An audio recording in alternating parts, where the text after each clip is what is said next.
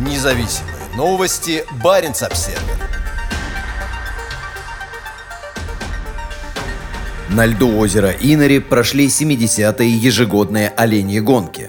В конце марта, после двухлетнего перерыва, на замерзшем озере Инари наконец состоялся ежегодный кубок по оленьим гонкам. В день долгожданного спортивного события стояла прекрасная погода, чему были благодарны и любители оленьих гонок, и обычные зрители. В этом году гонкам, во время которых олень буксирует лыжника по трассе на расстояние от 1000 до 2000 метров, исполнилось 70 лет. Участникам необходимо удерживать равновесие на лыжах при скорости до 35 км в час. Полуфиналы проходили по всей оленеводческой территории с февраля, а кульминацией Кубка является выявление победителя в Иноре. Конечно, задача мероприятия – выявить самых быстрых оленя и лыжника года, но это также важное место встречи людей со всей Саамской земли. После двух лет без мероприятий люди приехали издалека, чтобы встретиться с друзьями и родственниками, наслаждаясь при этом атмосферой гонок. На льду была устроена небольшая рыночная площадь, на которой можно было купить все, от сладостей до кож-галантереи и украшений ручной работы. Во время кубка проходят различные состязания, в том числе по метанию суапунки. Суапунки – это предмет типа аркана, использующийся для ловли северного оленя.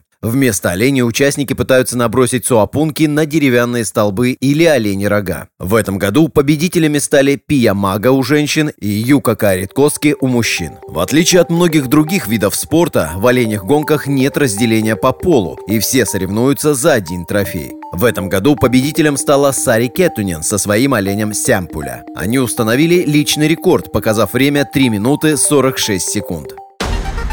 Независимые новости. Барин обседный.